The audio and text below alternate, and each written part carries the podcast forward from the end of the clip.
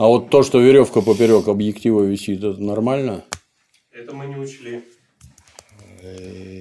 Это важная деталь. Творцы.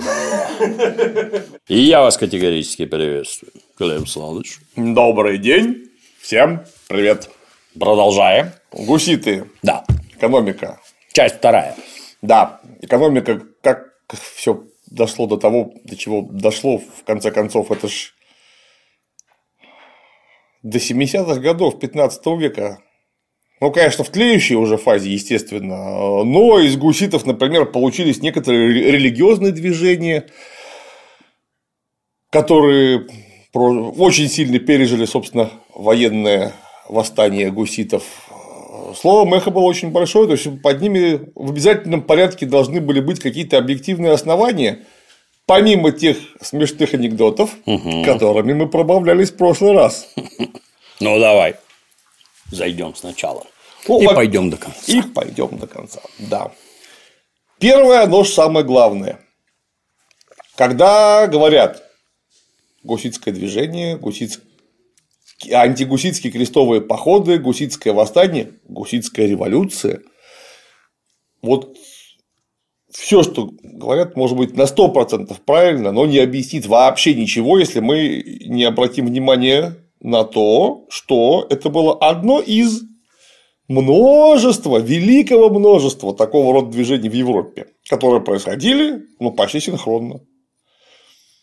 Потому что везде мы видим буквально одно и то же. И даже, я бы сказал, э, людям, которые были при власти, надо бы как-то задуматься, потому что никогда такого не было. И вот опять, опять та же самая красота. С 1302 год начинается восстание во Фландрии. То есть графа Фландерского вообще поставили на лыжи горожане. Угу. Ему пришлось ехать во Францию к своему сюзерену, просить срочно войска, чтобы как-то это все вернуть обратно. В итоге они доехали до Куртре и потерпели жесточайшее поражение от городской фаланги. Ну, правда, потом были реванши у французского рыцаря, и вообще на самом деле вот эти вот фламандско-французские встречи, они 3-3. Угу. Три раза французы били фламандцев, если так посмотреть в широкую, от Куртре до там, 70-х годов 15 века, собственно. Э, вот где-то три, три, три большие битвы выиграли фламандцы, три проиграли. Но э, это же все оборачивалось чем? Восстаниями. Вооруженными восстаниями. А как мы понимаем, это же средние века. Века-то были такие себе средненькие. Угу. Ну и нравы были такие себе средненькие. То есть за эти восстания приходилось очень дорого платить. Чаще всего, если ты проигрывал, конечно, всех убивали. Но это не приводило ни вот настолько к ослаблению э, подобного рода тенденций.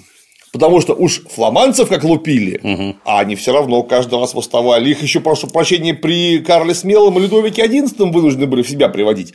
Вот если мы почитаем, да, мемуары того же Филиппа де Комина, который вообще, считай, после античности первые мемуары в истории Европы, которые именно вот мемуары, мемуары, то мы увидим, как, например, тот же там Гент, Льеш восстают раз за разом против своих Кого? Феодальных сеньоров.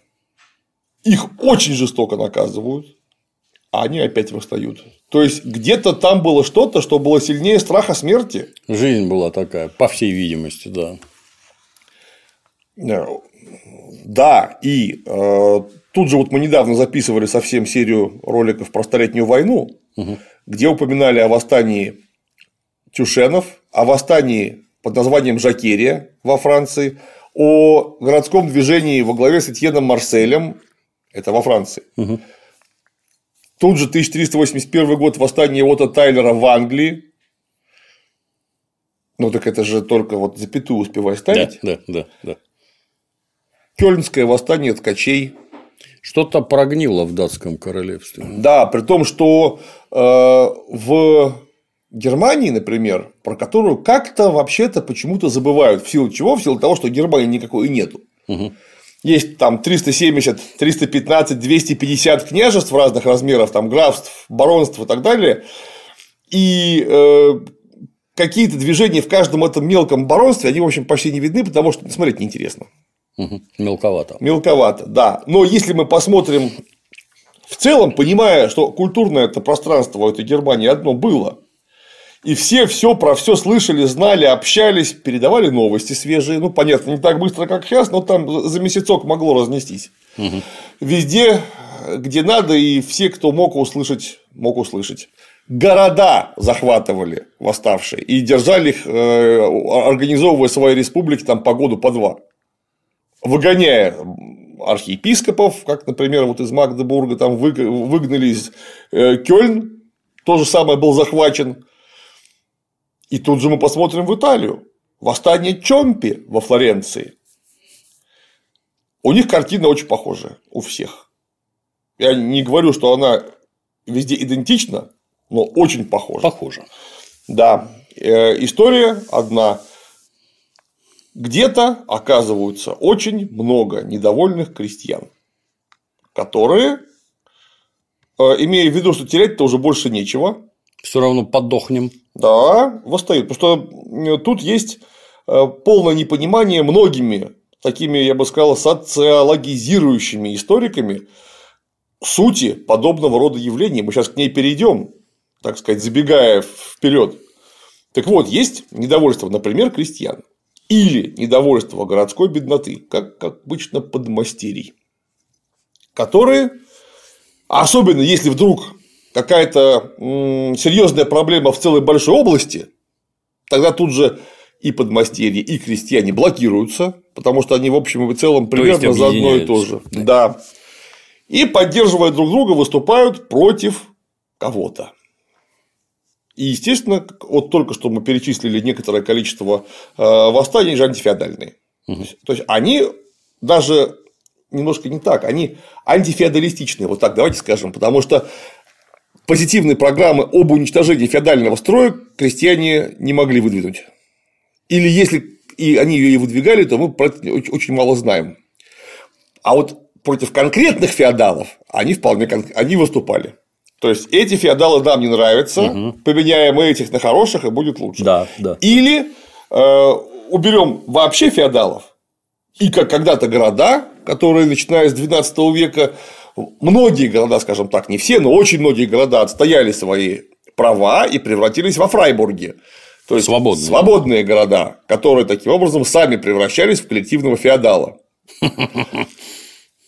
Ну, по крайней мере, у них прав делалось значительно больше, чем было раньше. Потому что раньше город был просто огромная деревня, обнесенная каменной стеной, очень удобная для своего господина. Потому что там тебе все и ремесло, и торговля, угу. и народу много, а я тут такой прекрасный герцог или какой-нибудь архиепископ всем этим владею. Еда, штаны, всё, предметы роскоши, шлюхи, все есть. Все вместе есть, и это все мое. А тут раз, и они почему-то начинают за какие-то права бороться. Что, простите? Чьи права? Чьи права? И, как мы видим, они отвоевали эти самые свои права. Так может быть и у нас также снова получится, имеется в виду вот это что-то такое. Хотя, конечно, самое главное, оно также не могло уже получиться. Почему? Потому что коммунальные революции 12-13 веков были строго феодальные, которые происходили на феодальных основаниях и с феодальными же результатами. То есть город выступал за свою свободу, отвоевывал свою свободу и становился феодалом сам. То есть они это феодализм и светлое будущее человечества. А вот тут так не могло получиться. Почему? Э, я думаю, что уже многие догадались, но я думаю, ну, мы об этом останов... мы на этом остановимся. В общем, ехать в те времена в Европу на воду целебные было бы крайне неосмотрительно. Да и сейчас, в общем-то, ситуация там не сильно лучше. Для тех соотечественников, которые планируют отдых на морском побережье, чтобы попивать там джус оранжат и ни о чем не думать, гораздо интереснее будет посетить Азию. В частности, Демократическую республику Шри-Ланка. Там есть возможность отдохнуть не просто по системе «все включено», а получить по-настоящему уникальный опыт. Прогуляться по нехоженным торопкам, посетить тихие пляжи, неизвестные для большинства туристов, покататься на сапах и заняться рафтингом, попрактиковать йогу на свежем шри-ланкийском воздухе и так далее. Чтобы все это получить, надо знать, к кому обратиться. Толковый проводник на Шри-Ланке имеется по имени Анна Птичкина, которая уже давно живет на этом живописном острове и хорошо ориентируется на местности. А отель предоставляется уютный, практически семейного типа, в нем всего 11 номеров, со своим поваром и фотографом, который готов запечатлеть наиболее яркие моменты вашего путешествия. А что еще значится в программе? Ну, кроме активного отдыха. Кормить-то будут? В программе значатся разнообразные спа-процедуры – и, конечно же, трехразовое питание, которое адаптировано для российских туристов. То есть в меню будут сочетаемые продукты, сытные, но при этом легкие блюда из свежих морепродуктов, овощей и экзотических фруктов. Можно, конечно, попробовать найти варианты попроще и подешевле, чтобы усмирять плоть скудным рационом и сном на полу. Но если собрался отдохнуть в компании любимой женщины – она такое вряд ли оценит. В общем, если хочешь, чтобы первое знакомство с Шри-Ланкой оставило только приятные воспоминания, изучи ссылки под роликом. Путевка стартует 25 ноября. Ну а если оставишь в заявке код ОПЕР, получишь скидку 10%. Так вот, в антифеодальном своем характере данные выступления находили самый горячий отклик и широчайшую поддержку в среде городского патрициата. Хм. То есть городские богатеи, купцы, мастера цеховые, главы гильдий самых разных, торговых, ремесленных, неважно. И их семейства, которые концентрировали в своих руках очень серьезные богатства, производственные мощности шли на поддержку восстания, а организацию восстания, снабжение его деньгами, едой, оружием. Но как только дело доходило до некого логического продолжения, ну, то есть, вот, да, вот феодала вы потеснили, возможно, даже выгнали. Но ведь э, тут же выясняется, что кроме феодала деньги-то у кого? У глав гильдий. А значит, нужно теперь потеснить уже и глав гильдии. После чего главы гильдии немедленно мирятся с феодалами и начинают лупить восставшего хама угу. со страшной силой. И чаще всего, нет, не чаще всего, всегда это приводило в данную эпоху ровно к одному.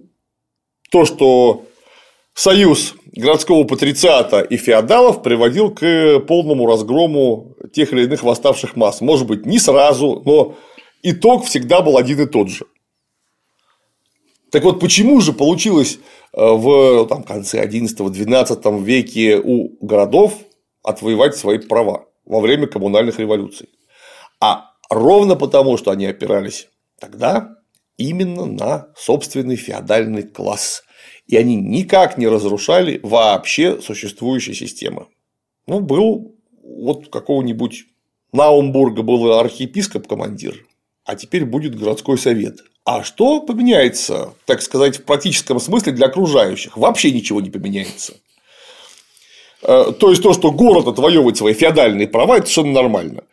Если мы посмотрим не только на города, мы посмотрим на появление сословных представительств. Только вот, пожалуйста, кортесы появляются в Испании, э, появляются, появляется парламент в Англии, появляются в конце концов и начинают постоянно собираться генеральные штаты во Франции, Лантаги и в конце концов Рейхстаг в Священной Римской империи. Угу. Это же тоже, между прочим, революционное явление, потому что власть монарха резко ограничивается сословиями. То есть сословия тоже отстаивают свои строго феодальные права. Это не что-нибудь. Это именно феодальные права, которые опираются, естественно, на феодальный базис. Они э, природосообразны существующему экономическому базису. Они ему не противостоят никак, они ему никак не противоречат, и поэтому все получается. Поэтому они не могут считаться революциями. Это просто такое название красивое. Да. Революция. Потому что общественно-экономическая формация вообще никак не меняется. Меняется ее конкретный субъект. Вот кто будет тут руководить? Тут руководил король, ну, например, в Англии. И вот Иван Безземельный оказался тряпка. И это был удобный момент, когда сословия напомнили ему, что они тут тоже, между прочим, некоторым образом что-то из себя представляют. Не погулять вышли, да? Да. Ну, в конце концов, у тебя денег нет, а у нас есть. Ты кто? Деньги тебе взять можно только у нас, а значит, извините, дорогой товарищ король, будешь с нами советоваться, когда мы тебе деньги будем давать. Если не хочешь, у тебя есть свой домен, располагай доходами со своего домена как тебе угодно. К нам просто не суйся своими налогами, что там тебе, вот ты там ты собирался что-то такое делать, нет? Глупости всякие. Глупости. Не, не, нет. Э, Только с э, всеобщего одобрения. Вот тогда можно. Ну, ведь это же не революция, согласимся. Какая же революция? нет. Меня это вообще подбешивает называние революциями и всякой фигни. Что у тебя там, социальный строй поменялся? Общественно-экономическая формация? Нет, так это переворот. Это просто э, от того, что на многих западных языках слово революция и переворот это одно и то же, от слова револ переворачивать. Да.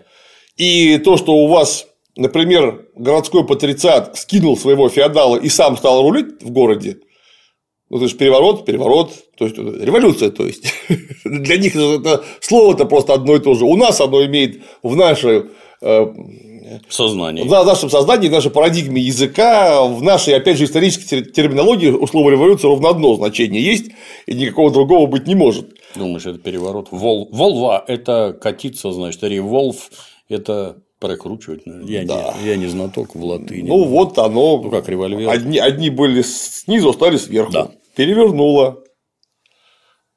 И э, если их называть революциями, то только в кавычках, конечно. Вот в кавычках коммунальная революция, окей, в самом деле у города не было прав, теперь они появились. В каком-то смысле это революция. То есть город появился просто на горизонте как объект феодального права. Как и сословия, которые раньше не имели такого голоса, как, как- каковой, каковой они получили, э, выбив себе э, регулярно собираемое представительство. Неважно, где это будет Испания или Германия. Но вдумайтесь, вот смотрите, вот мы сейчас 13 век и 14 век наступает постепенно. А в 13 веке, мы об этом уже неоднократно говорили, но нужно проговорить обязательно еще раз для тех, кто не слушал наши рассказы о крестовых походах, о религиозных войнах и о Столетней войне. В 13 веке наступает первая, ну или можно сказать так, нулевая промышленная революция. Мгм. Когда начинают массово использоваться водяные мельницы, которых, э, которые вообще-то знали, и они не являлись никаким секретом, и в Римской империи они использовались очень широко. Ну вот в 13 веке сила воды снова была поставлена на службу дорогому человечеству. Почему? Потому что появляются рынки, где нужно сбывать все больше и больше, где появляется возможность сбывать все больше и больше товаров, а значит, нужно повышать производительность труда. И э, рынки обеспечены хоть какой-то монетарной массой, а не только натуральным обменом. Тапки на яблоки там или что-нибудь такое. Начинают, опять же, все шире использоваться ветряные мельницы. Но ветряная мельница, конечно, только для того, чтобы хлебушек полоть, она больше ни для чего не годится, но, но и это-то немало. Конечно, да. Ветряная мельница от водяной отличается ровно тем, что вода не везде течет в таком количестве, в котором потребно для производства этой мельницы, а ветер везде дует, вот на холм поставь э, ветряк, и все, она у тебя будет молоть. Ну, особенно как во всяких Голландиях, где море рядом, там постоянно приятный бриз, и Да. тебя крутит, вертит, мелит. да. При этом, опять же, широчайшее распространение железного плуга с отвалом, если мы говорим про сельское хозяйство, а это 90-95% любой экономики стран Европы того времени. Э, Плуг с отвалом, уже давным-давно известные э, плечевые хомуты для лошадей, подкованные лошади, потому что у подкованной лошади сцепление с грунтом гораздо лучше, она тянет лучше просто, и повышается производительность труда еще больше. Очень широкая колонизация, внутренняя колонизация европейских земель, которые просто приносят все больше и больше продукта прибавочного, который можно себе оставить для обмена. И, а, опять же, монетарная масса повышается, потому что рудное, горно-рудное дело Европы развивается медленно, но все лучше и лучше. Богемские, саксонские, серебряные рудники выдают серебро, появляется нормальная монета собственная, которая позволяет там, не знаю, шампанские, леонские и прочие ярмарки организовывать постоянно, где товар меняется на деньги. Неважно, какой это, у тебя будет предмет ремесла или очередной бушель зер- зерна. Ну и количество людишек при этом растет, надо понимать, да? Конечно. А, До Великой Чумы, там, там, 1348 условно 54 года, ну, понятно, началась она раньше, э, пришла она из Средней Азии, распространилась, с одной стороны, в Китай, с другой стороны, к нам в Европу, говорят, почему-то промахнулась мимо Вьетнама. Почему? Не знаю. Там же все рядом, джунгли, Меконг и всякое такое. Говорят, там вот такого кошмара не было. Но при этом, вдумайтесь, по самым скромным подсчетам, она в Евразии унесла 70 миллионов человек. Это, Охренеть. это население священной э, население Римской империи. То есть раз и Римской империи просто не стало за 10 лет. Ну или население Китая. То есть раз и Китая не стало. Кстати, очень смешно, когда э, Джаред Даймонд с его ружьями, микробами и сталями сообщает, что как мы тут хорошо жили, у нас тут было полно бактерий, и мы стали все иммунны. А вот индейцы несчастные в Америках были лишены великой чумы. Да. и- И от трипера все умерли. да. вот, я говорю, представляете, у индейцев 70 миллионов человек не умерло, а у нас умерло, причем минимум два раза во время Юсюдяновой чумы 6 века было примерно то же самое. Вот это зажили. Раз Римской империи нету, вот как не было. Ну, конечно, во всей Евразии, но тем не менее, все равно людские потери чудовищные. Ты ее случайно не разбирал как следует? О, я, у меня сейчас, сейчас скажу, у меня сейчас 50 страниц разбора написано ру- руками на компьютере. Я все жду, когда можно будет ролик записать. Можно даже не один. Книжка интересная, да. Она очень дурацкая. Я ее, я ее под карандаш-то взял сейчас. Как вы это придумываете? Там я не говорю про какие-то исторические моменты, там с логикой проблемы, ну просто с обычной логикой. Я местами это А не равно Б, а у вас оно почему-то равно, и еще и С оно откуда-то Тоже берется. поэтому равно, да. Что, что, ну Он ладно. какой-то орнитолог вроде или кто-то Он там. орнитолог, Хотя да, хрен тебя знает, в школе- географический биолог, он, в общем, даже большие заслуги в этом отношении имеет. В школе вроде учили, а как-то странно. Кто не читал? Книжка некого гражданина Джареда Даймона. Джаред Даймонд «Ружья, микробы и сталь». Можно в качестве подготовки почитать. Да. Как это мы к Джареду Даймонду подошли? Ах, да, конечно, от того, что людишек все больше делалось. Людишек в самом, деле, в самом деле делалось все больше. Эти вот демографические потери чудовищные, которые будут после э, массовых эпидемий, потому что чума неоднократно возвращалась, да и не одна она, собственно, у нас тут процветала. Холера, оспа, тиф, э, все собрали свою жатву. Э, Население очень сильно повышалось, да. Разумеется, и из-за этого, конечно, становилось все больше возможностей для эксплуатации. Тогда же, извините, перебью, свирепствовала народная медицина, Да. как известно, лучшая на свете, самые замечательные средства, никакой химии, а 70 миллионов почему-то подохло. Удивительно. А ведь можно было так развернуть народную медицину, потому что другой просто не было. Китайцы должны были иглоукалывание, Да. лечебный массаж с гипнозом. Шиатсу. Шиатсу, да, цигун там. Да. И, Глубокое дыхание. и чуман. И энергию цигун по большому кругу гонять. Да, и по малому заодно тоже. И Что-то тоже помогало. Нужны прививки, антибиотики, оказалось. Вот, Да. Так вот. Ну, как мы понимаем, как только появляется товарное производство, а это именно товарное производство, которое, то есть продукт поступает в обращение строго через обмен, потому что если вещь не продана, она товаром не может считаться. Ну или не предназначена для продажи, это не товар, это просто продукт. И вот как только он делается не просто обменом, а обмен через э, усредненный товарный эквивалент, то есть через деньги, которые тоже являются товаром, внимание, э, начинают включаться закон стоимости постепенно. И тут э, поднимает голову капитализм. Вот где Маркс бомбу-то заложил, а? Да. Ленин по этому поводу, кстати говоря, очень хорошо писал, четко совершенно выявляя там основные пункты, собственно, феодального производства. Ну и э, несколько раньше Энгельс по тому же поводу, в общем, кстати говоря.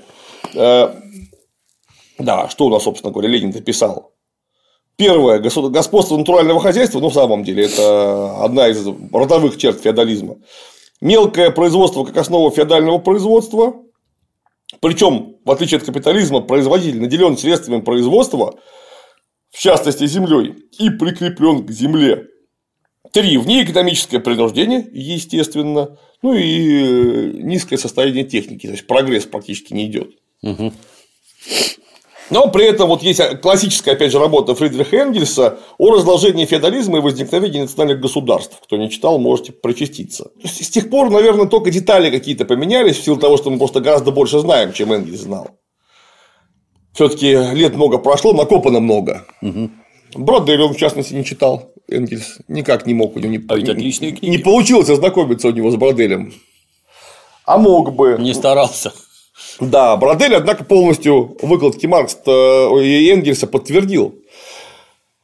Вот это вот монетарный, монетарный обмен, расширение, собственно, внутреннего сначала рынка, оно вот запускает, ко всему прочему, еще и конкуренцию, в каковой неизбежно кто-то начинает разоряться.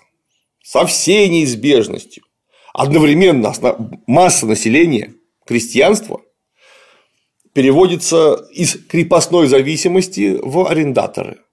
Так просто выгоднее. Угу. Потому что э, какой смысл с тебя требовать какую-то барщину, какой-то оброк, бегать за тобой с палкой, чтобы ты э, к 6 утра пришел ко мне на поле и его вспахал, когда с тебя просто можно денег взять. Да. Сам из песней, да, давай. Вот. Это же просто гораздо выгоднее. Ну, при этом, конечно, это все происходит очень сильно не сразу, долгое время, и причем местами это долгое время продолжалось до 19 века, то есть навсегда считай. Угу. То есть уже там до э, революции 40-х годов 19 века фактически, а у нас так и до 17 года местами, когда барщина с оброком соседствовали с арендой. Угу. То есть ты часть платил деньгами, часть натурой. Э, ну, э, такие переходные типы, которые, как мы знаем, самое постоянное это временное. Если у нас были все крестьяне крепостные угу. на какой-то момент, угу. ну или не все, а по крайней мере большинство, а всегда оставались единоличные свободные крестьяне, которых никто не смог Э, закабалить, ну, или они не нужны были, или конкретно в этой местности условия не сложились. Ну, основная масса была так или иначе закрепощена в той или иной форме. И вот их начинают из крепости отпускать. Они начинают быть заинтересованы в собственном производстве, потому что чем больше ты наработаешь сверх аренды, ага. так тем больше тебе останется. Ну а где они могут это самое заработать, а только на рынке? И вот у кого-то получается зерна больше, у кого-то меньше, по самым разным причинам и э, тебе делается нечем платить аренду. А еще крестьянин это податное население, он платит аренду помещику. Причем помещика может выступать кто угодно, может монастырь, например, выступать. Угу. Или обычная, а, обычная церковь, которая не является монастырской, обычный приход. Тебе нужно платить аренду и налоги. Потому что король-то с тебя налоги, ну, по крайней мере, если мы говорим про XIV век, регулярно собирать физически не может только иногда по разрешению, если мы говорим, например, о Франции генеральных штатов. Угу. Но вот местный-то сеньор с тебя подать и брать будет регулярно, потому что от него ты никуда не денешься. Он-то вот он он. Угу. Это король непонятно где, а местный граф он тут, и будьте добры, ему нужно. Ему обязательно нужно с тебя собирать налоги, потому что то, что о центральном государстве слабо заботится, это не значит, что о местных властях не надо заботиться. О местных властях заботиться надо сильно плюс церковные налоги, плюс невероятное количество самых интересных изобретений, на которые способен изворотливый человеческий разум по поводу косвенных налогов. Например, э, мостовая отработка или дорожная отработка, что вот нужно строить мост. Все идем строить мост, отрывая собственное время, рабочее, рабочее время и силы от своего маленького этого хозяйства, на котором ты что-то делаешь, пытаешься хлеб растить, например. И в итоге часть людей подобных условий не выдерживает и начинает разоряться. И тогда их переводят не просто на аренду, а на ипотеку. То есть ты должен на долг капают проценты. Причем в сельской местности проценты, не стесняясь, сделали просто из полу, то есть половина. Ну, специально, чтобы ты не мог расплатиться никогда вообще. Да. И вот ты уже пожизненно вынужден работать, будучи свободным, не крепостным крестьянином, просто чтобы покрывать проценты. Когда ты умираешь, долг переходит твоему сыну. Когда умирает сын, он переходит твоему внуку. И, в принципе, Отлично. Ты прекрасно у тебя все складывается. Да. Просто А потом вы удивляетесь, что их убивали вместе с бабами и с детьми. Как-то вот даже непонятно за что. А где тут, а, опять же, мы вот с этого начали, когда говорят, э, вот опять же, повторюсь, это мне так вот, как я пытался это обозначить, социологизирующие историки, что если мы посмотрим на состав восстаний, а он, слава богу, уже не так плохо изучен. Масса материалов поднята. На восстание Чомпи во Флоренции, на восстание горожан, которое закончилось битвой при Куртре, всякое это генское заутреннее, на Жакерию. Да черт возьми, там огромное количество, оказывается, не крестьян и мелкого, беднейшего э, городского, условно, пролетариата, а там оказываются состоятельные парни, типа какого-нибудь якобы Ван Артевельда, который командовал фламандцами, которых, ну, да, конечно, возможно, самыми состоятельными людьми назвать нельзя, но они, мягко говоря, не бедствующие, мягко говоря. А что они там делали, спрашивается. И тут же, когда мы посмотрим на этажик ниже, мы найдем там массу э, мелкого рыцарства которая, собственно, и составляла основу боеготовности всех этих восставших крестьян, потому что, ну, просто крестьяне воевать не смогут. Там должен кто-то, кто цементирует всю эту массу вокруг себя, который как-то вооружен, как-то, в отличие от всех остальных, обучен, ну, по крайней мере, уж точно лучше, чем крестьяне. Да. И именно поэтому они имеют какие-то успехи на определенном историческом отрезке времени. Так это, может, это же никакого, никакой классовой природы у этих восстаний-то и нет. Ну, в самом деле, вы посмотрите. Ну, Якоб ван Артевельта, ну, у него же приставка какая-то. Это явно, вообще-то он из благородных. Да. Опять же, посмотришь, он и, не беден вовсе, и. То есть, и он вместе со всякой сволочью начинает бороться с феодалами. Так значит, нет никакого классового. Нет, нет классовой природы, как руководящей природы. Вот это же, друзья мои, смотрите, у любого движения есть движущая сила и руководящая сила. Понимаете диалектику революционных или условно-революционных движений? Потому что движущая сила – это мотор. Без мотора что ты не делай, машина не поедет. Ты можешь за рулем сидеть сколько угодно и делать. Но машина не поедет. Мотор – это как раз вот то самое восставшее крестьянство или городской, городская беднота, или и то, и другое вместе. А вот кто примкнет к этому движению и сумеет его организовать, вот это вопрос. Хотя, с другой стороны, посмотрите, пожалуйста, на восстание Отто Тайлера. Вот Тайлер был крестьянин. Или на Гийома Каля во Франции, он тоже был крестьянин. И это как-то им совершенно не мешало. Да, при этом, конечно, и дворяне к ним примыкали. Потому что у дворян тоже были свои проблемы, мы сейчас к ним подойдем. А тут тоже есть сейчас интересный тезис. Если мы посмотрим на эту вот верхушку этих восставших, которые движущие, направляющие силы, как, угу. как КПСС, они жили неплохо, но пытались выбить себе еще больше прав, как это обычно говорят. То есть стать еще лучше, еще богаче за счет вот этого движения. И это, в принципе, очень часто правда. Но крестьянин восставал, когда им именно что терять больше нечего было. Ты и так, и так все равно сдохнешь, и Господь с ним, что ты лично сдохнешь. У тебя вот сейчас дети того, родители престарелые того, а с этим уже мириться как-то не очень можно. И к этому мог быть самый, самый примитивный толчок, которого даже ты не увидишь. Потому что вот вы кушаете хлеб с лебедой напополам, а тут у вас не хлеб не уродился, а лебеда не уродилась. И вам просто нечем разбавлять э, хлеб. Опилки, блин. А хлеба у вас просто нету, потому что у вас все забирают. И вот из-за того, что у вас не уродилась лебеда, ну у вас все, собственно. Вот, вот мы и приехали. Хлеб можно взять ровно в одном месте. Ну, в тех амбарах, куда все это забирают. Причем, заметьте, это же мы сейчас говорим не про несчастную Россию, а мы говорим о Европе, где урожайности были несколько выше, и агрокультура была несколько выше. Они к трехполью перешли заметно раньше, чем Россия.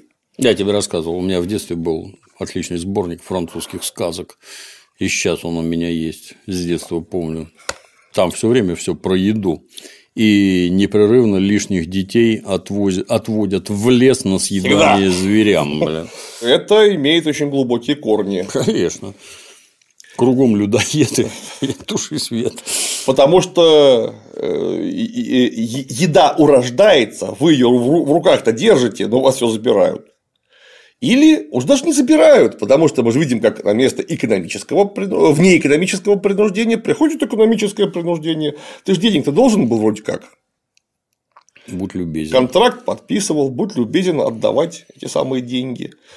Ну, кстати, если вдруг что-то не получится с внеэкономическим принуждением, всегда оставался вариант А. То есть всегда могла приехать дружина, ну и те ноги сломать просто палками, ну, для понимания. Ну, столе- столетиями все отработано. Педагогический эффект, так сказать, некий, чтобы был. Может быть, ты-то сам денег уже не сможешь платить, но все окружающие посмотрят и решат, что лучше все-таки платить. Как-нибудь. Да.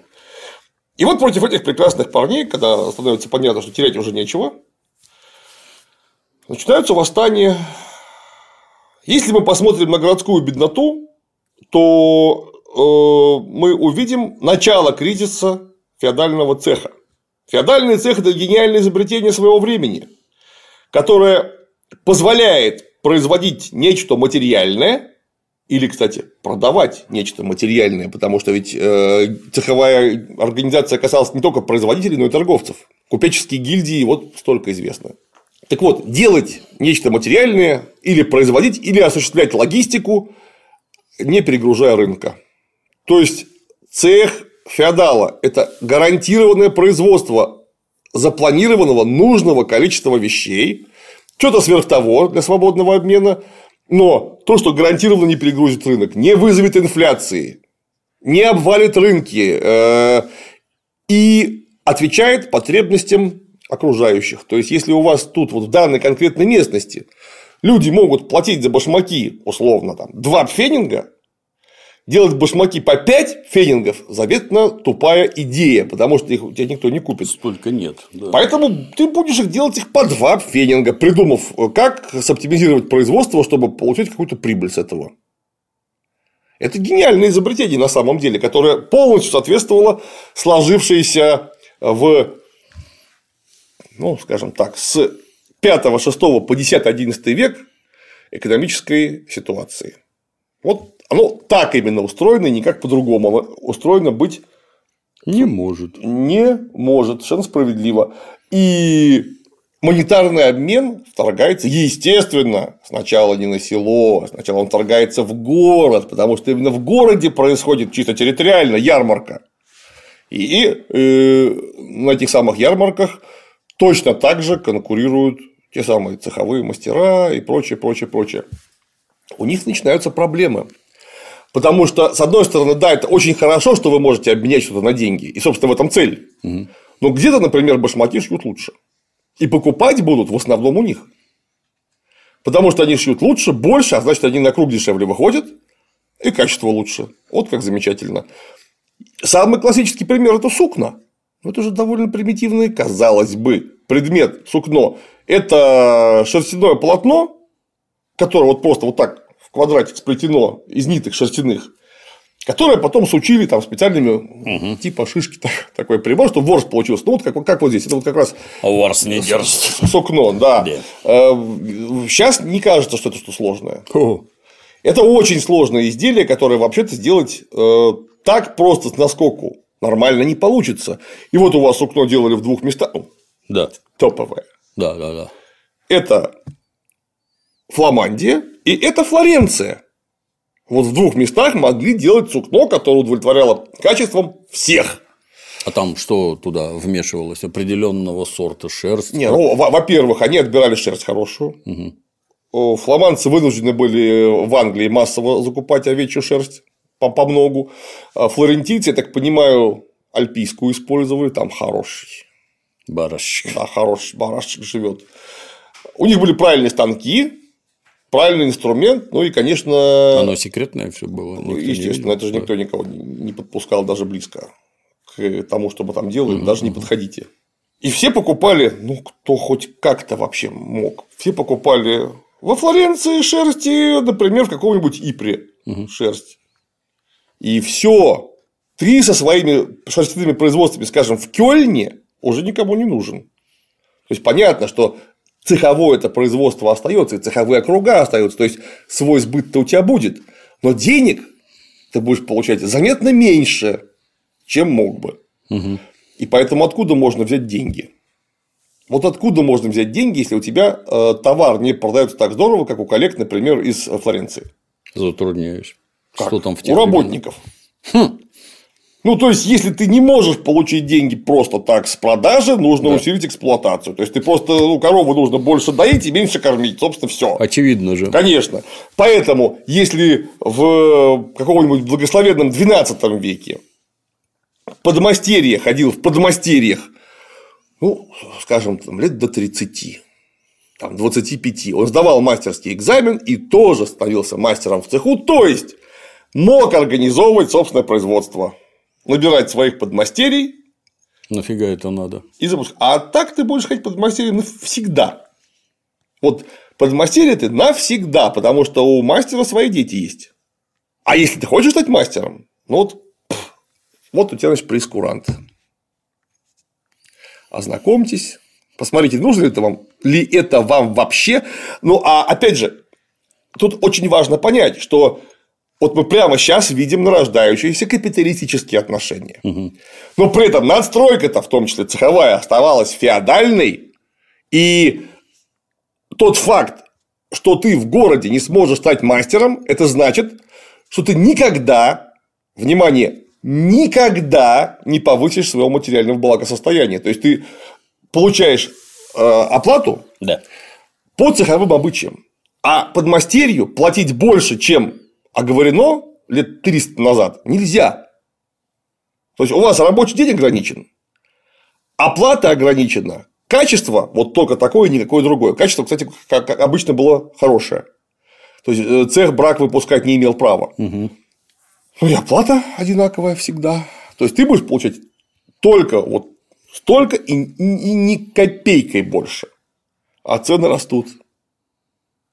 Потому что что? Так опять же начинается монетарный обмен. И у вас, например, привезли, э, если уж мы говорили про сукно, сукна вдруг раз больше, чем было, и конкретно сукно сильно подешевело. А что-нибудь другое, наоборот, привезли меньше, сильно подорожало. А у тебя вот твоя зарплата, и все, у тебя больше нет денег. Ты купить ничего не можешь. А работать должен столько же, сколько все. И э, раз, и ты уже опять должен мастеру. Неплохо. И ты, как, как крепостной крестьянин, оказываешься прикован к станку. Ну, или ростовщикам городским, там эти микрокредитные организации э, существовали в полный рост вообще. Глубокие корни, да. Да, ты оказываешься должен и работаешь уже фактически за еду. Все. И вот тут-то и кроется корень недовольства этой самой вот э, городской бедноты. И вот сейчас, если мы посмотрим на Богемию, где все и начинается, то мы увидим все то же самое. То есть ничего нового в Богемии придумать не смогли. Э, Кроме того, что Богемия, она же невероятно экономически прогрессивна, потому что у них свое серебро. Прямо там, в Богемии, добывают серебро. А, Горно-рудное дело одно из самых уважаемых, почти как Газпром, развивается, так сказать, на передке прогресса, потому что вот чего-чего, а про серебро все думали только хорошее. Ну, то есть, э, вот тут прогресс э, с трудом пытались затормозить, потому что всем было понятно, что чем больше мы серебра добудем, тем лучше, поэтому конкретно вот горнорудное это дело развивалось с э, очень хорошим градиентом прогресса. Ну, а раз у вас там серебро есть свое, у вас там своя монетная чеканка, а значит, у вас обмен идет с такой скоростью, как минимум потому, что к вам все свои товары начинают просто тупо вести. И вы за счет того, что на своей территории очень много товара на деньги обмениваете, так у вас экономика вот так вот идет, вот как ракета. Плюс так получилось, что об этом мы в прошлый раз говорили, по чисто субъективным, феодальным, династическим отношениям Карл IV фон Люксембург оказался императором Священной Римской империи, королем Германии и имел столицу в Чехии. Неплохо. То есть туда прям все совсем сразу потекло, просто потому что королевский двор потребляет настолько дохрена добра всякого, что, конечно, самые лучшие люди окажутся немедленно в Чехии. Которые будут предлагать свои товары и услуги этим прекрасным людям. Клиентам, да. Да, это же завиднейшие клиен- клиента. Конечно. Завиднейшие. Да. И э, это, конечно, скажется однозначно э, благостно на экономике, просто потому что каждый таллер, потраченный в Богемии, это таллер, заработанный там же. Мгм. Ну, если вы в Богемии тратите деньги, Да. так значит, кто-то их там и зарабатывает, а с них платятся налоги по чуть-чуть. И на эти налоги можно осуществлять некие инфраструктурные проекты, например, прокладывать хорошие дороги, которые увеличат товарообмен, а значит, принесут еще больше денег, еще больше налогов. Это такая автокаталитическая петля, которая сама себя поддерживает и приподнимает все выше, выше и выше. Мгм. Как только в Богемии оказывается еще больше денег, вот тут-то опять же мы видим разницу между нарождающимся новым экономическим базисом, капиталистическим, разумеется, который уже в XIV веке э, имеет вполне конкретное выражение. Да, конечно, Чехия не была так технологически развита, как Италия. Северная Италия, конечно же. И там элементы капитализма прослеживались в меньшей степени, но, в отличие от Северной Италии, Богемия это была очень большая цельная территория, слитная. Это в Италии Милан, Флоренция, Генуя, Пиза, Венеция, они все ненавидят Всё друг разное, друга да. и регулярно воюют. Ну, ну, например, можно из э, Пизы убежать в Венецию, к примеру. И там тебя с распростертыми объятиями примут, потому что вообще ненавидят пизанцев и чуть что готовы с ними сцепиться. Пизюков. Пизюков, да. А ты как раз пригодишься как специалист по пизюкам. Ты же с Пизы. Да, или там из Милана, например, неважно. Самое главное, что э, есть некие кластеры, которые э, могут тебя принять. Тут ты, ни- ты никуда не денешься, потому что ты был в Богемии, в Богемии останешься. Значит, сбежать-то некуда. Переместиться к конкурентам некуда. Это означает, что у тебя новый экономический уклад капитализма неизбежно войдет в конфронтацию с управляющим феодальным вот, высшим кругом. Потому что они просто не понимают, как с этим обращаться. Я почему говорил про свободу перемещения, потому что ну, людям спастись некуда. То есть ну, просто не сбежать. Ну, куда ты сбежишь? Ты куда бы ни сбежал, будет везде ровно одно и то же. Ничего не поменяется. Поэтому и никто никуда, собственно, и не бегал. Зачем? Все все понимали, правильно? То есть э, пар в свисток было не выпустить. Никак. Да, еще в Богемии, конечно, очень долго не было войн. Чтобы можно было, опять же, пар в свисток спустить. Не, конечно, они в войнах участвовали, но так, чтобы именно на территории Богемии кто-то с кем-то хлестался, вот такого не было давно. Это, опять же, с одной стороны, очень хорошо. С другой стороны, складывается некоторым образом взрывоопасная масса. Где-нибудь во Франции с Англией все, все буйные на Столетней войне умерли. И то не все, как выяснилось. Но все равно это отвлекает людей очень сильно. Не всех дурных война прибрала, да? Ну, спецоперация нужна э, мировым государствам иногда. Вот столетний, например. А тут с Богемией так не получилось. Хотя, конечно, Богемия была вовлечена, разумеется, в Столетнюю войну. Но мы же понимаем, что конкретно по Богемии-то французские и английские лошади не скакали. Далековато. А в чем конфликт-то? Феодальной надстройки и экономического базиса капитализма. Ну, так я же как это уже описал. Потому что у вас понятие об э, распределении богатства остаются феодальные. Вот мы в прошлый раз упоминали, как церковь неплохо себе жила. Никак церковь ни в чем себе не отказывала, неплохо жила и потребляла, прямо скажем, гораздо больше, чем физически себе можно представить. Опять же, я беру всю церковь как надстроечную организацию, а не конкретных отдельных ее представителей. Вот Ян Густ, например, был приличнейший человек, который как раз вот он-то себя сильно ограничивал в неуемности. Или э, э, Ян Желевский какой-нибудь, или Томаш из, Томаш из Штитно. Масса была приличных людей. Но они общей погоды, к сожалению, не делали. Потому что, как мы знаем, погоду делают 5% подонков. Как в любой организации, собственно говоря. Вот, Да. вот есть из 100 человек 5 подонков, и почему-то про всех думают именно как про, вот, как вот про этих. Паршивая овца все стадо портит. Вот именно. Так точно так же себя феодалы не ограничивали ни в чем. Денег в стране очень много. Потребление растет, продажи растут, денег зарабатывается все больше. Но, как мы понимаем, и в среде э, ремесленников, и в среде купцов, и, естественно, в среде крестьян, как обычно, 100 стартапов, 80 в первый год разорились, 19 в следующие два, остался один. Да. Ну, вот тут то же самое происходило абсолютно. Тем более, что это сейчас-то мы знаем о том, что у нас капитализм на дворе. И, в общем-то, наверное, внутренне все готовы к тому, что если начинаешь бизнесом Конечно, заниматься, да. что, видимо, это опасное дело и ничем хорошим может не закончиться. И может не нужно начинать даже. Да, и непрерывно тебя учат, что там упал, подыми, сиди, упал. Да, да, да. Можно, блин. А это же крестьяне. Все же нормально только что было. Поехал, продал, получил деньги. А тут что-то поехал, Чё продал, а что-то не получил да. ничего. Или получил там в три раза меньше. Как так-то? И вот тут, конечно, специ... э, богемская специфика. Вот они все уже давным-давно, уже лет сто, как не крепостные. Если мы говорим о конце XIV века, о непосредственно предгуситской эпохе. Да, крепостные, кстати, оставались. Это- Это же все-таки такая западно-восточная Европа, центральная Европа. Э, э, Развитие там было очень неравномерно, и конкретно в Богеме крепостные оставались. Но все равно масса крестьян уже ушла с крепости. Да- Давно на аренде. Это чиншевое землевладение от, от римской цензивы. То есть арендная плата. И вот там начался обратный процесс. Закрепощение крестьян. То есть крестьян обратно переводили в крепостную зависимость. Как интересно.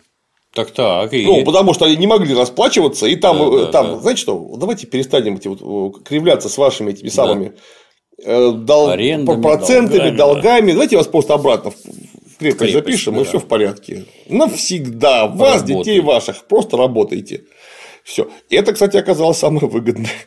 Как обычно. Как у нас после отмены крепостного права все помещики, которые перестали заниматься вот этой ерундой с бизнесом, а просто отдавали землю собственным крестьянам в аренду, вот у них что-то как-то все хорошо получалось. Заколосилось все сразу. Да. Ну, тут то же самое, только сразу обратно в крепость, минуя эти все не- ненужные промежутки. И это явление э, нарастало по факту. А люди-то уже были, извините, свободные, которые только что а- а- оборачивались на том самом свободном рынке. И, кстати говоря, если что, спокойно могли уехать. Ну, Вот не нравится конкретно ему вот в этой местности, а вот в той местности, вот у того барина, арендные условия гораздо лучше, чем у тебя, дорогой друг. И вот поэтому мы вот сейчас до конца года побудем у вас, расплатимся с чем должны, и поедем к тому барину, потому что просто у него ниже аренда. Вот так вот он, него- он все хитро устроил. И э, начинается внутр- внутренняя мобильность некоторая. Понятно, что эта внутренняя мобильность средневековая, то есть Тем не менее. человек жил, условно говоря, под Лугой, а уехал под, под Питер, ну, то есть там 50, 70, 100 километров, но это уже какое-то новое слово совершенно. К тому же, конечно, тут же эти самые развивающиеся промыслы, которые требовали рабочих рук. И, например, можно было, да, конечно, не мастером, но пойти работать, скажем, в рудник, заработать там денег. Можно было поехать в Прагу на вот эти гигантские стройки века, которые вел Карл IV. И там заработать денег, но опять же, ты не будешь мастером. Тебя в цех-то, конечно, не примут, но отхожий промысел – это важно. То есть у тебя просто появляются живые деньги. И вот раз, и ты теряешь возможность делать и это. Почему? Потому что ты опять крепостной. А у тебя там есть вполне конкретные обязанности, которые очень, может быть, не позволят тебе заниматься отхожими промыслами. Будешь ты работать на господина. И это, как минимум, душевная травма. Э, А мы знаем, что душевно травмированные люди способны на всякие глупости. И не только, да, опасные.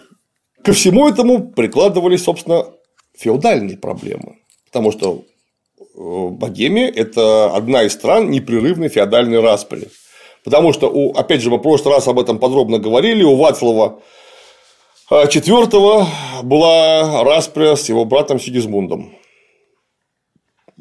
И вот она, конечно, ничем не могла, не могла закончиться ничем хорошим. А В итоге кто-то должен был победить. Вацлав был недалекого ума, и поэтому победил в итоге Сигизмунд, оказался законченной сволочью, как, как чисто по-человечески. Как человек он был не очень приятный Сигизмунд, прямо скажем. По всем, судя источникам. Это спокойствие просто не добавляло. И это не добавляло спокойствия кому? Неужели вы думаете, что одному Вацлаву Сигизмунду? Конечно, нет. Оно не добавляло спокойствия в первую очередь мелкому рыцарству, мелкому дворянству, которое все было поголовно военно обязаны. Угу. И если что, отдуваться должно было именно оно. А с мелким-то дворянством у нас что? А вот мелкое-то дворянство, оно разорялось точно так же, как разорялись крестьяне. А просто потому, что у тебя вот было 50 мужиков. А раз и по причине того, что на ярмарках у них какие-то неудачи у всех, вот они к бизнесу не приспособлены, они тебе аренду просто не могут платить. Угу. Ну, закабали их обратно. Ну, закабалил, хорошо. А деньги-то где? Деньги-то все нет. Это хорошо, если у тебя не 50 мужиков, а 550 мужиков. Ну, такая микролатифундия. Да. Там можно как-то диверсифицировать, как это называется, бизнес. Тут тебе пиво, хмель Р... под пиво ростет. Раскидать, да. Тут тебе маслобой не стоит. Что-нибудь да удастся. Что-нибудь заработает. А когда у тебя 50 человек, и, кстати, я сейчас загнул, 50 это, это неплохо. Много. А если 20? У тебя 20 семей есть, все. Из них вот половина, посмотрите, они уж с них просто нечего взять. Вот хоть ты 200, взять с них нечего. И что, а ты рыцарь? У тебя род там от Карла Великого, начиная. Чувствуешь себя уважаемым человеком, только денег у тебя нет. И, судя по имеющимся тенденциям, и не будет. Ты-то, конечно, сам налогов-то не платишь, ну, потому что ты дворянин. Какие тебе налоги? Ну, вот крестьяне-то твои платят, и тебе все меньше остается а, а на потребление, б на поддержание боеготовности. А вот как только война начнется, с чем ты воевать-то пойдешь? У тебя доспех не обновлялся, оружие не обновлялось, дети растут, три дочки дуры, за которыми приданное надо, между прочим, иначе их замуж не возьмут без приданного, кому она нужна. И дворянин делает две вещи. Ну, опять же, начинает выжимать последний из крестьян, то есть больше барщины, больше оброка, ну вот все что угодно. Опять же, дорогу проложить, мост вымостить, если что, на работу ко мне в усадьбу, забор красить, то есть любым способом. То есть то, что у дворянина проблемы точно такие же, как у крестьянина, не значит, что он будет с крестьянами солидарен. Это все не обязательно. Баловство. Он будет их давить еще сильнее, этих крестьян. Да, понятно, взять с него нечего, но заставить работать можно Конечно, в два раза да, больше. Да, да. С одной стороны, а с другой стороны, мы же понимаем, что как только человек оказывается в настолько тяжелом положении, он начинает э, искать не только выход из сложившейся ситуации, но и виноватых. Это закон такой. А кто виноват, это далеко ходить-то не надо. Вот же вы твари. Вот же вы твари. Эти твари, так получается, очень часто оказывались конкретно в Богемии немцами. О, что отдельно возбуждало, наверное, да. Народную любовь. Понаехала, блин. Ну, так получилось, что э, представительство немцев среди того самого правящего обеспеченного класса в Чехии оказалось больше, чем среди чехов в чисто процентном отношении. Понятно, что где-то тут рядом были какие-нибудь сиресские пясты, которые были ни разу вообще не немцы, а братушки славяне. Угу. Ну, тоже жили неплохо. Ну, да. Так получилось. Так получилось, да. Но плохо-то думали в первую очередь, конечно, про немцев. Потому что, что говорят на чужом языке. Половина из них, они именно что не просто понаехавшие, они вот недавно понаехавшие. Были же свои немцы, которые тут века с 13 с 12 живут и вроде как натурализовались, но все равно чуть-чуть, слегка чужие. И деньги все у них. Посмотрите наш прошлый ролик про университет где 4 пятых народа в университете оказывались немцы. Из, э, как это говорили, из разных наций. Потому что польская нация наполовину из немцев состояла.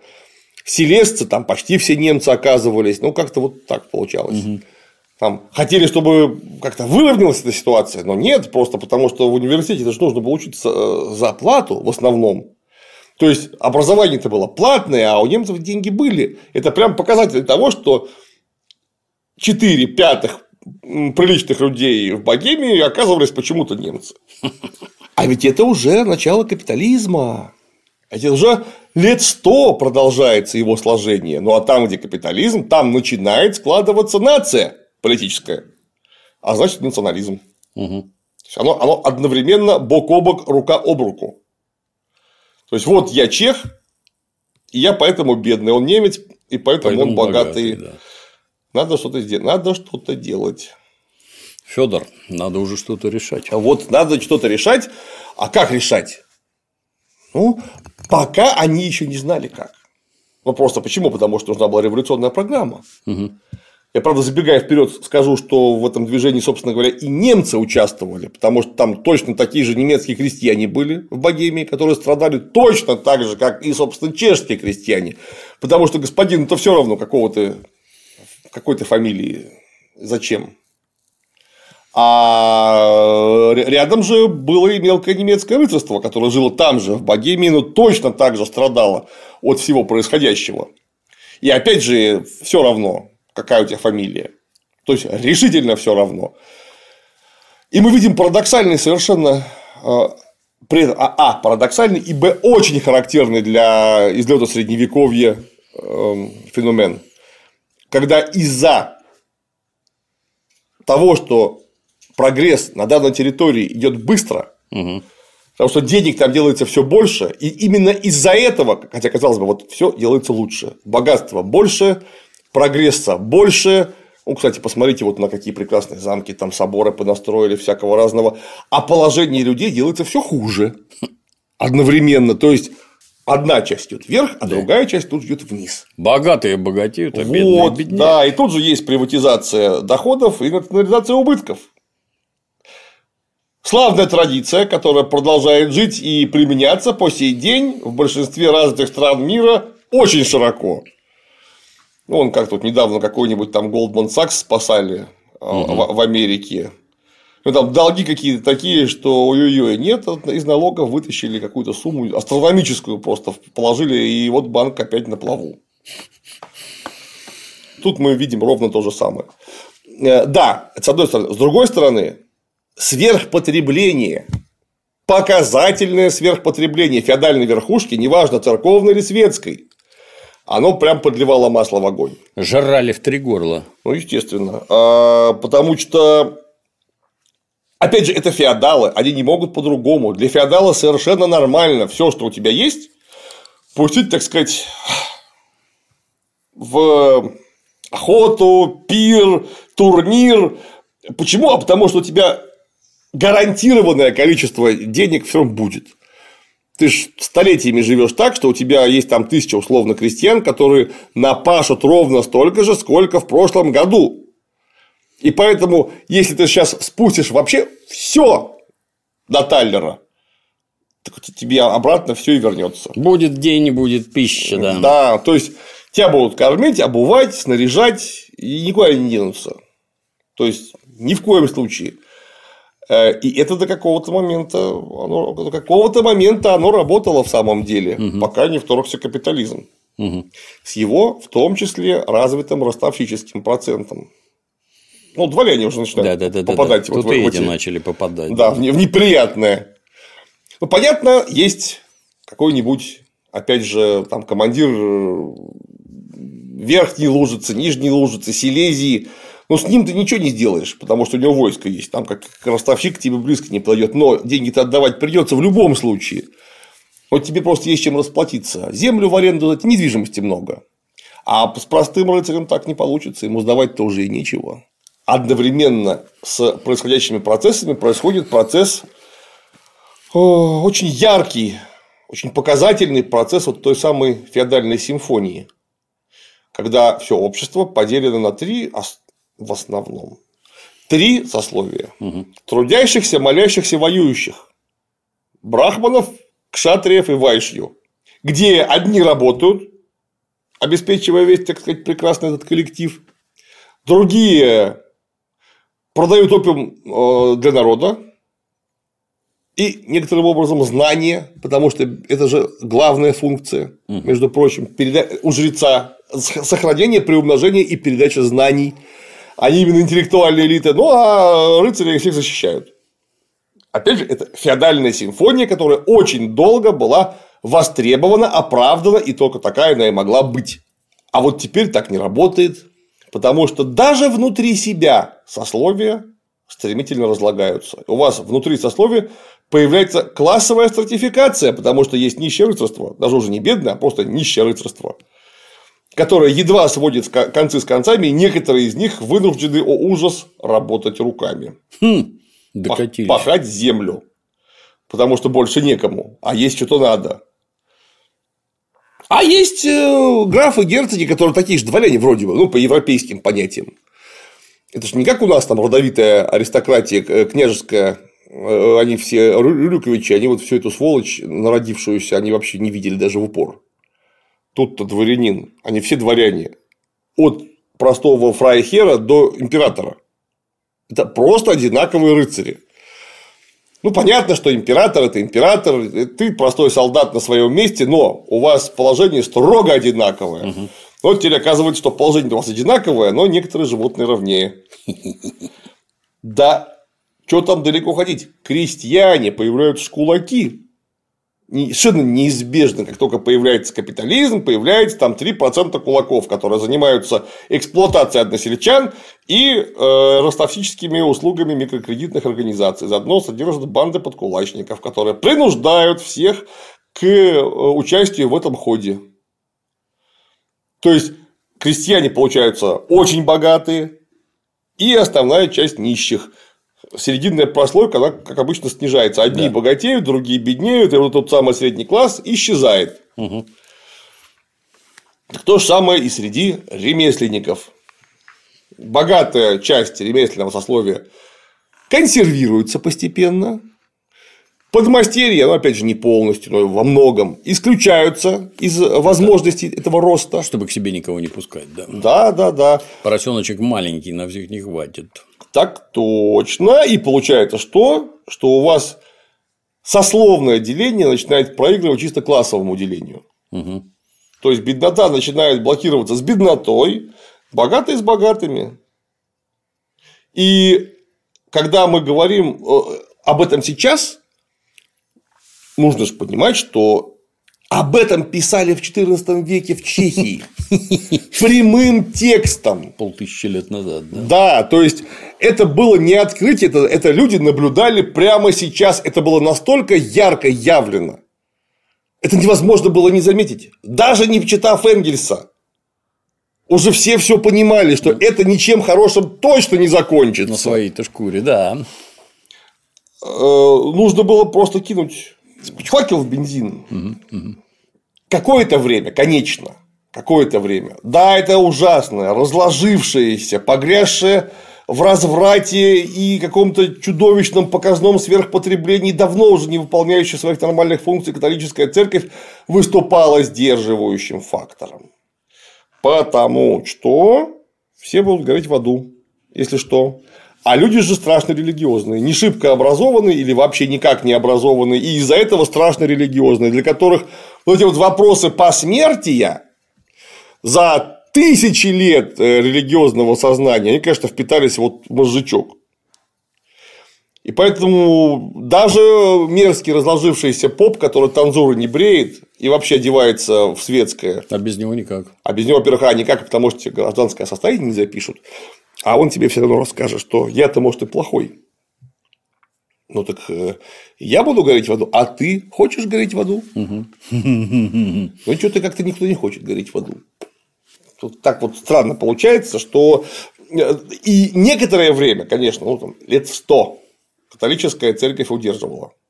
Все это, чему страшно способствовал тот факт, тоже парадоксальная штука, кстати, я об этом не задумывался э, долгое время, а вот сейчас я обратил внимание, что это очень показательно, то что там была не только католическая церковь.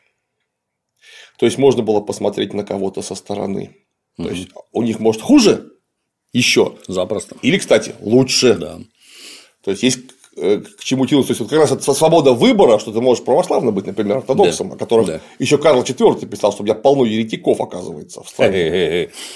ну, для славян вообще-то в принципе характерно, мы уже говорили об этом в прошлый раз, Великая Моравия, начало вообще э, православной проповеди среди э, славян. Из всех они были самые первые, куда пришла миссия Кирилла и Мефодия.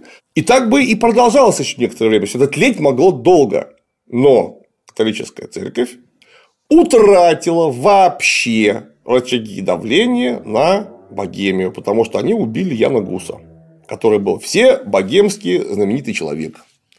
Убили его несправедливо, и более того, фиг с ним, что несправедливо, предательски его обманули, заманили на Константский собор под гарантией неприкосновенности от кого? От императора. Так нам не нужен такой император. Совершенно справедливо. Нам не нужны такие попы. Сами попы говорят, что это больше не наше. Все, это больше не наше. А отсюда какой вывод-то? Все, что вам говорила святая католическая церковь, это вранье. Вот Ужас. все эти самые столетия вас просто обманывали безостановочно. Во-первых, вы непонятно кому молились. Может быть, и чему-то очень плохому. Я уж молчу, что вы столетиями платили деньги папе римскому, а это было зря. Это уже как-то прям обидно. Самое главное, что вы молились кому-то не тому. Вы неправильно причащались. Оказывается, что вы всю жизнь, ваш папа, дедушка, прадедушка принимали неправильное причастие, которое может вообще не причастие никакое. То есть вы не оказывались сопричастными Иисусу Христу. И то есть, получается, все ваши предки, ну, как минимум, да, как да. минимум в чистилище. Вот Да. как минимум. Скорее всего, нет, конечно, они все горят в аду, потому что все было зря абсолютно. И это оказало совершенно чудовищный эффект. Абсолютно чудовищный. Потому что вот эта вот простая идея, которая, казалось бы, ну, какая разница, вы будете причащаться одной облаточкой или облаточкой и разбавленным вином. Или вообще не будете, все равно абсолютно. Ну, для этих людей оказывается, что вы неправильно причащались, вы не были сопричастны Иисусу Да, Христу. да, да, да. А, Почему? Потому что католическая церковь вас обманывала. А вот этот вот человек, вот этот человек, говорит, что нужно причащаться утраквы специас. То есть под обоими природами. Хлебом и вином, плотью и кровью. Вот так оказывается правильно. А вы обратили внимание, что католические-то попы сами-то всю дорогу причащались кровью и плотью, а нас только плотью. Они-то имели в виду спастись Мгм. за наш счет. А нам фига. А нам фига. То есть, Я, я такую читал у нас про протопопа Аввакума, я тебе рассказывал. Там Мгм. Атас какой-то. А и, и что это выходит, мы неправильно молимся. И кому же мы молились, хотелось бы узнать, и предки наши. всю И- дорогу. И крестимся неправильно, и кому же это мы крестились? Ну, там-то ответ очевиден, наоборот. Вот, вот это вы сами там креститесь, а мы не будем. Так-так. Католическая церковь себе и императору сделала чудовищные проблемы. Потому что вот именно в Богемии, там, где немецкое и славянское население проживали бок о бок, где рядом существовала католическая православная церковь, ну и плюс, конечно, да, в Чехии там еще со времен совсем давних э, масса еретиков туда сбегала. Еще со времен 13 века разгрома того самого движения Катара во Франции. Очень много народу бежало в сторону Болгарии и Чехии. То есть там просто традиция была большая. А, Да, наличие некой альтернативы, э, чисто богословской, даже в таком смысле, и наличие взрывоопасной ситуации, напряженности между чехами и немцами, в первую очередь между немецкой знатью и чешской беднотой, вот это привело к э, восстанию, которое едва не вылилось именно в революцию.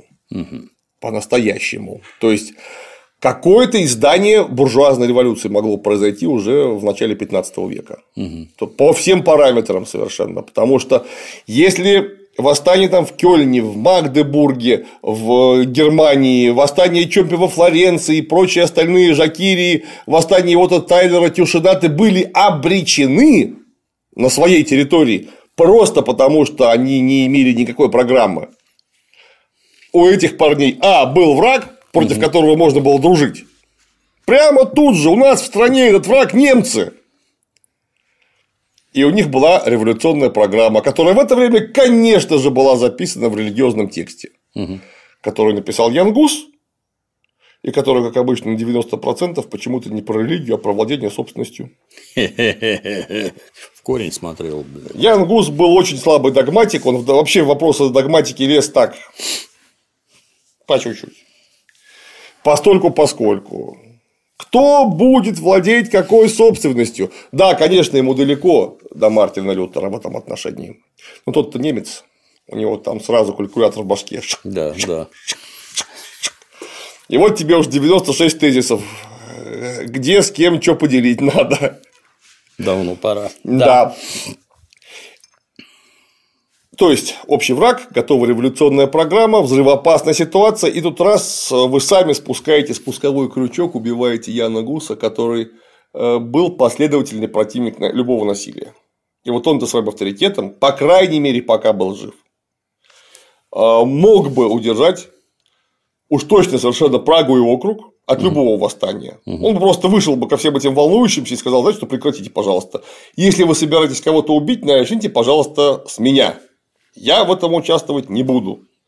Тут вместо него оказались другие люди, наподобие Яна Жишки, который насчет убить у него было полное понимание. Это же был рыцарь.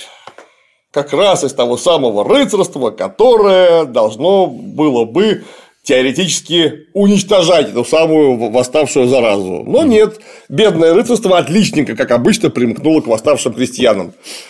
Про Яна Жишку очень многое непонятно, потому что есть легенда, что он воевал аж на Грюнвальде против крестоносцев. Хм. А тут, в общем, те же самые крестоносцы опять. Да. И он продолжил их по старой памяти лупить. Но нет у нас документов, э, которые бы однозначно подтверждали, что Ян Жишка был на Грюнвальде. И если он был на Грюнвальде, вот внимание, если он был на Грюнвальде, он мог быть в составе э, северских наемных оругвий, которые занимались вообще-то в Тевтонский орден, если что. Если вы имеете в виду, что у них была какая-то особая религиозная ненависть именно к тевтонцам, так вот нет, они шли наниматься именно к тевтонцам. Угу. Отнюдь не к полякам, просто они с тевтонцами не договорились, а поляки рядом были. Воевать-то все надо, правильно? Поэтому эти нет, ну тогда поляки, да, окей, мы за вас будем, парни. А при этом селезские хоругви, не наемные, а собственно селезские хоругви воевали за тевтонцев. Круто там в средневековье было, блин. Ну, с орденом-то вообще были большие проблемы воевать, потому что это же чей орден? Орден Девы Марии. Вы с Девой Марией собрались воевать, вы в своем уме. У вас все в порядке вообще, как вы Придите в не себя. заболели? Да, так вот, и оказались толковые военные вожди одновременно, которые, неважно, были на Грюнвальде, не были на Грюнвальде, имели все равно военный опыт. Командовать умели. Да, умели командовать, знали как, и, что очень важно, я, правда, не знаю, насколько это фактор объективный, я бы скорее его, наверное, субъективным назвал, а, имели точное понимание, что им противопоставить в смысле военном. И что в этой парадигме у восставших нет ни единого шанса вообще. Ну, просто потому, что если вы будете бодаться с рыцарской армией при помощи рыцарской же тактики, не имея достаточного количества, собственно, рыцарей, а что вас ждет? Вас ждет тотальный, быстрый и однозначный разгром, поэтому нужно найти асимметричный ответ. А асимметричный ответ подсказал развитие научно-технического прогресса. Через некоторое время по этому пути, ну, в том же самом 15 веке пойдет Иван III у нас в России. Угу. Что смотрите ты, вот у этих вот людей, которые там вот эти татары все, Казань, Астрахань, Крым, ну, тогда они, конечно, были еще союзниками, но такими союзниками, на которых нужно было внимательно смотреть. У них очень много хорошей э, конницы, потому что у них очень много коней. Они все отлично стреляют из луков, у нас такого количества коней тупо нет. То есть мы не можем создать такую, такую же конницу, бесконечную совершенно, как она, например, у Крымского ханства есть, или у Ногайской Орды. Но мы можем создать артиллерию. То есть однозначно начинается ставка на военную пороховую революцию. И Ян Жишка делает Ян Жишка и его соратники. Когда я говорю Ян Жишка, я говорю некий Да. такой вот Да, да, да. собирательный образ э, командиров того самого табора. Ставка на массовое использование огнестрельного оружия, хотя и далеко не только его одного, конечно. И полный отказ от того, чтобы хле- хлестаться с кем-то в поле. Интересно. Нафиг. Вот там сейчас это, эти, вот эти лошади, там скакать, копьем тыкать, это все очень долго учиться надо, а у нас просто нет таких людей. У нас есть за то, что отличные производственные мощности. Потому что Чехия, повторюсь, это одна из самых прогрессивных стран с хорошим литейным делом, с хорошим кузнечным делом, то есть они могут делать оружие много, не сильно обращая внимание на то, что происходит там снаружи. И опираясь на этот базис, они могут вести войну. Как показала практика, войну они оказались вести способны очень долго, и э, их бы не смогли победить. То есть чехов в этот момент точно не смогли бы победить. Если бы не э, вот та самая разница, которая преследовала все средневековые восстания между беднейшей частью восставших и умеренным средним классом. Потому что умеренному среднему классу, который отвоевал уже какой-то свой кусочек свобод, который, собственно говоря, ему и был нужен, имеет некую уверенность в этом всем, дальше что ему конфронтация совершенно не нужна. Более того, э, восставшая беднота угрожает отнять то, что уже удалось добиться самому этому. Я сейчас условно называю средний класс, это шутка такая, если что. Этому патрициату, э, и он идет против них, заключая естественный союз с недавними противниками. Ровно только поэтому проиграло гуситское движение, как военное э, явление. Оставались буквально какие-то, по историческим меркам, минуты до настоящей буржуазной революции. И мы просто видим, как новое пробовало себя найти в реальности. Потому что, да, богемская история не удалась. Она, в общем-то, была провалена. Но ведь сразу вслед за этим была немецкая история конца 15 века, где началась в Священной Римской империи началась своя буржуазная революция, которую просто в крови утопили по факту которая потом была продолжена и Великой крестьянской войной и так далее. А, ну и так постепенно в Европе в разных местах революционное движение пробивало себе дорогу, да, не планово, но объективно проворачивающиеся колеса истории э, не находили возможности иного выхода. Ну и в конце концов все закончилось Э, в Нидерландах, а потом в Англии с буржуазными революциями, которые прогремели еще в XVI веке. Я тебя слушаю, и прям напрашивается. Нынешняя версия капитализма себя изжила. Что-то как-то оно очень давно себя изживает, изживает. Ну. А изжить никак не. Что это ваше добро? Побеждает, побеждает, а победить. Оно не, не, не имеет в данный момент Э, вот той самой воли, которая, если мы сейчас перенесемся в современность, то мы однозначно увидим, что это самое добро очередной раз почему-то не имеет той самой воли, которая была бы вооружена теоретической рефлексией насчет того, куда идти-то и как. Поэтому история сама себе выходы ищет. А история, она штука неторопливая. Ей вообще все равно, как это будет за 10 лет изменится или за 500? 110. Оно же все равно изменится, какая разница? Никакой. А где, как, это вы уже давайте сами решите, нужно вам это прямо сейчас или, или не нужно. Хотите помучиться, можем помучиться. Атас. В целом, Атас. Бедные люди, что пережили и чего приходилось предпринимать. Караул. Дальше про что? Что там дальше будет? А, дальше. Всех начнут стрелять из пушек. Дальше нужно поговорить про, собственно, военное дело угу. Гусицкое. То есть, как они это все чебучивали. Я думаю, военное дело Гусицкое или все-таки религиозная программа э, непосредственно Яна Гуса, потому что мы в целом-то поговорили об идеологии, а, вообще-то про программу Яна Гуса не очень мы поговорили. Это было бы интересно. Яна Гуса и его последователей. Вот эта вот религиозная идеология, которая так или иначе двигала эти массы непосредственно. Потому что помимо самого Тагуса там была масса интереснейших персонажей. Некоторые из которых такое отчебучивали, что даже думаешь, вот это молодцы. Интересно. С нетерпением ждем. Продолжим атаковать. На сегодня все.